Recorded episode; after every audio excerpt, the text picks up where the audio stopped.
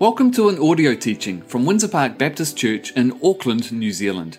If you would like to look at the message notes or see some questions for reflection that take their lead from today's teaching, head to our website windsorpark.org.nz and head to the online tab where you'll see services and series, and you can download different resources from there.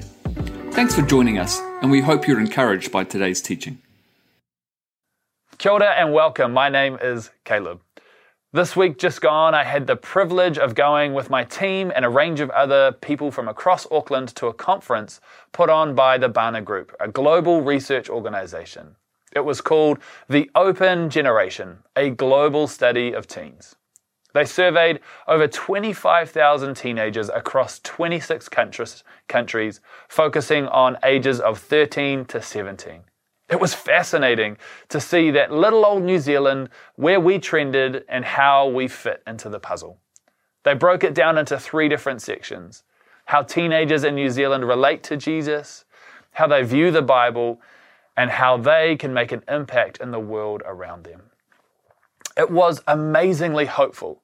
I've been to conferences like this before, and it's all doom and gloom. Faith is dying, people are leaving the church, etc. But what I loved is that there was an acknowledgement of this open generation and how teenagers are, are open to faith. In New Zealand, they said, as they surveyed, 39% were highly or somewhat motivated to learn more about Jesus. That's coming from teenagers who are in faith, out of faith, Christian, non Christian. 39% want to know more about Jesus. That's exciting the question that I reflect on as I think about that, as we engage in our passage in Romans today, is do we really know God? We have this next generation that are, are growing up telling us that they want to explore faith and, and know God more. Yet the underlying question of our passage today is do we ourselves know God? When I was at high school, I was one of the only kids in my friends group who attended a youth group. I was not ashamed about my faith, and I would often ask my friends to come to Bible studies, social programs with varying success. And on one particular occasion, my friend's response to my invitation was, Thanks, but you know me. If I stepped foot in a church building, I would burn up. A response I'm sure that many of you have heard before, but it threw me a joke, maybe, but there was some truth and some belief that he held in that, that if he walked into a church, that he would burn. Maybe not physically, but maybe from the perceived judgment of others. Or maybe it was his own conscience at work. Whatever it was, the way that he understood who Jesus was meant that it was stopping him from engaging in faith. Why do people feel like this? Is there a sense of misunderstanding going on here? Last week, Grant talked about the righteousness of our God and how it is good news for everyone. So, why is it that my friend would think that he's not worthy, that he would burn up? If you were hoping that the start to this series of Romans was going to be something nice, simple, and easy, you were wrong. Today, as we jump into our passage, we are looking at God's wrath against humanity, it's called in some translations. Let's look at the passage, uh, Romans 1 18 to 32. The wrath of God is being revealed from heaven against all godlessness and wickedness of people who suppress the truth by their wickedness, since what may be known about God is plain to them because God has made it plain to them. For since the creation of the world, God's invisible qualities, his eternal power and divine nature, have been clearly seen, being understood from what has been made, so that people are without excuse. For although they knew God, they neither glorified him as God nor gave thanks to him but their thinking became futile and foolish, and their hearts were darkened. Although they claimed to be wise, they became fools exchanging the glory of the immortal God for images made to look of mortal human beings, birds, animals, and reptiles. Therefore, God gave them over to their sinful desires of their hearts, of to sexual impurity, for the degrading of their bodies with one another. They exchanged the truth about God for a lie and worshipped and served created things rather than the Creator, who is praised forever. Amen. And Paul continues in this list uh, as a little bit further down, he says they came filled with every kind of wickedness, evil, greed, depravity. They are full of envy, murder, strife, deceit, malice. They are gossips, slanderers, God haters, insolent, arrogant, boastful. They in, uh, invent ways of doing evil. They disobey their parents. They have no understanding of fidelity, love, no mercy. Although they know God's righteousness decree, uh, they do such things, they deserve death. They not only continue to do these things, but they approve of the practice of them. If that was the end of our message today, it would be an encouraging day in the Word, right? Maybe not. But the title of this passage in, in many Bibles is God's wrath against sinful humanity. However, the truth of the text is clear to see that God wants us to know Him. Although we are sinful, He is righteous. Do we really know God? Before we unpack the passage today, we must remember that Paul is writing this letter to the Roman church, fractured, filled with Jews, Gentiles wrestling with what is right and wrong. What I love about Scripture is how it is so interwoven. The first section of Romans is actually the equivalent of the gospel by Paul. Romans 1 1 to 17 is the righteousness of God revealed. Or, in other words, it is Jesus saying that He is just, He is right, He is faithful to His promises. More specifically, Romans 1 18 to 32 is actually a parallel of Genesis chapters 3 to 11, focusing on the fall, the wickedness of man, the flood, God's covenant, and the Tower of Babel. What we see outworked in these chapters of Genesis, when paralleled with Romans, is that God had an original intention for his creation, one that he would rule over in relationship with, just, right, and faithful to his promise. However, the fall happens. God's righteousness remains, but we become trapped in our sin and selfishness, becoming idolatry and, and, and looking at the different things that we can create, worshiping those very things. We give our allegiance to them, the ones that we create. And in this exercise, we see the parallels between Romans and Genesis and the brokenness of our human hearts. And I would argue that we can see that very context not too dissimilar to our culture today. Wisdom literature tells us that there is nothing new under the sun and it looks like history is repeating itself. In Genesis and Romans, we see people engaging in destructive behavior, envy, murder, strife, deceit, malice. The list goes on and on of the sinful humanity who stands guilty before God. One that is right, that is just, that is faithful. And when we compare that to our culture today, we don't have to look too far before we see the destructive behavior of our humanity standing guilty before a righteous God. So, what does that mean for us? Was my friend right? Would he have burned up under the wrath of God as he entered the church? The word wrath here, it would be unfair to use the word anger as it's such a loaded word.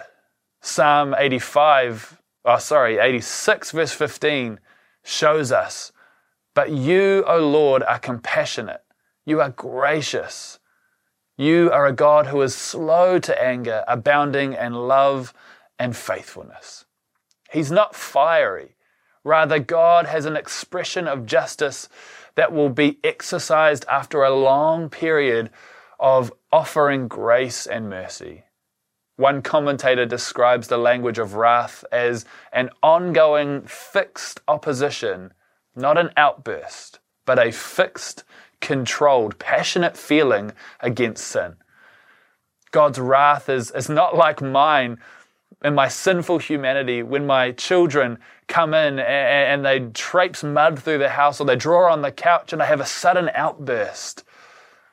He's like a good school teacher or a principal who is wooing us to follow the values of the school and the things that they hold dear, giving ample opportunity to return to those values, to return to the way. Serving created things is not the way. Instead, there is this fixed opposition.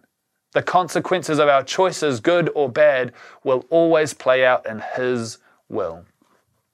And this is where we see verse 24 come in and God gave them over to their sinful desires. This is not a moment of God agreeing with the choice or giving up on this person and their sinful humanity. Instead, it is the outworking of the image of God just and righteous. Just as he remains in this fixed opposition, he is slow to anger, he gives greater grace, he is merciful ultimately we are the ones choosing our own path. God wants us to know Him better. He wants relationship with us. He wants us to choose Him. But the gospel or the good news of Jesus is that He came to bridge that gap of our sinful humanity to be with His holy divinity. We might suppose that Paul here in chapter 1 is answering the question why do we need the gospel? Verse 18 shows us that we are lost without it. God has made himself plain, clear, and yet we miss him. There is not a day that goes by where I don't ask Rachel, my wife, Do you know where insert item is? Do you know where my sunglasses has been one of our favorites of late? Do you know where my keys are or my phone is? And recently, Rachel has been conditioning me to put my keys on the hook that we have at home because if I leave them in the same place, I'll know where they are. And I think it's this consistency that Paul is challenging us to. God has made it plain, clear. He is consistent. We must choose to pursue Him. Not pursuing created things, but pursuing our Creator. Just as we have a choice of our own path, we too have a choice of engaging or exchanging. Paul uses that language three times where he says, We exchange the glory of the immortal God for mortal things, truth for a lie, natural for unnatural. At some point, we all have to, uh, we, we have all exchanged something, right? Whether it's a, a gift or a present or something that you've purchased that didn't fit, Last Christmas, Rachel got me a board game with some storage units. I didn't need the storage units, so when I sent them back, I actually exchanged them, and uh, I ended up getting caught in the trap of buying extra rather than just getting something for equal value. But the difference here, however, was that uh, I, I wasn't getting lesser value. I would I chose to get something more. And even if I had chosen something of lesser value, I would have been given store credit or money back. The exchange that Paul is talking about here doesn't necessarily describe this. One way of describing it is one exchanging as something ceasing and another taking place. Often we cease, we stop, we exchange things that don't suit us, things that don't fit what we want, and we, pro- we replace it with what we need. Notice there is no indication of value in that idea.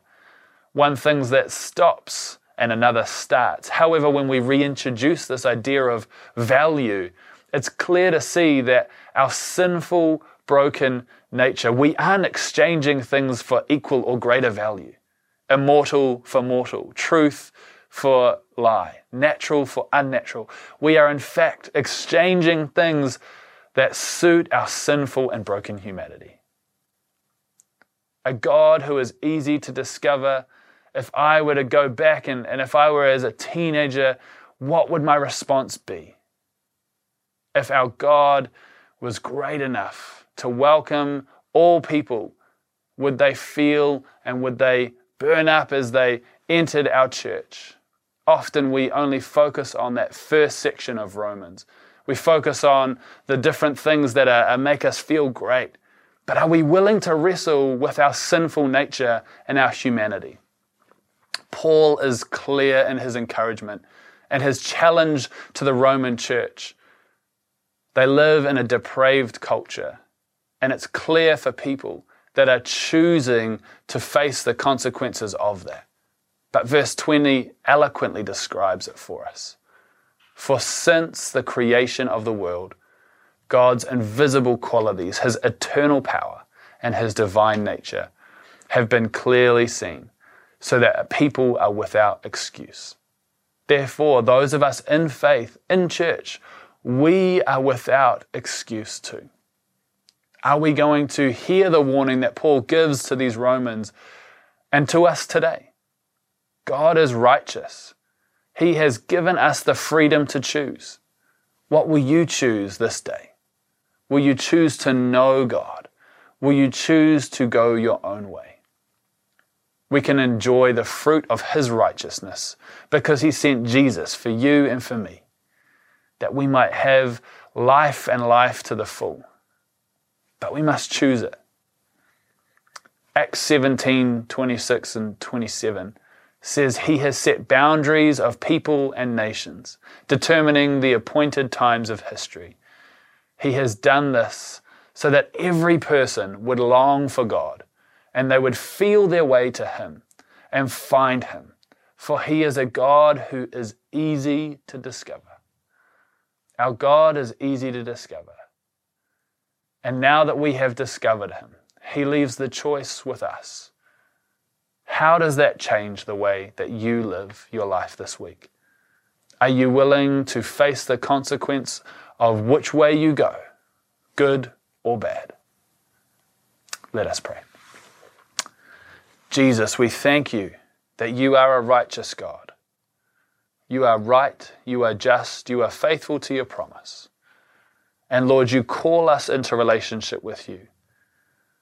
And in our sinful nature, Lord, we thank you that you are slow to anger.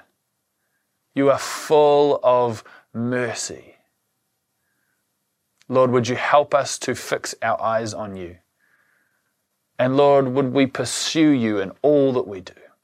Would the way in which we live our lives, Lord, would it display your hands and feet?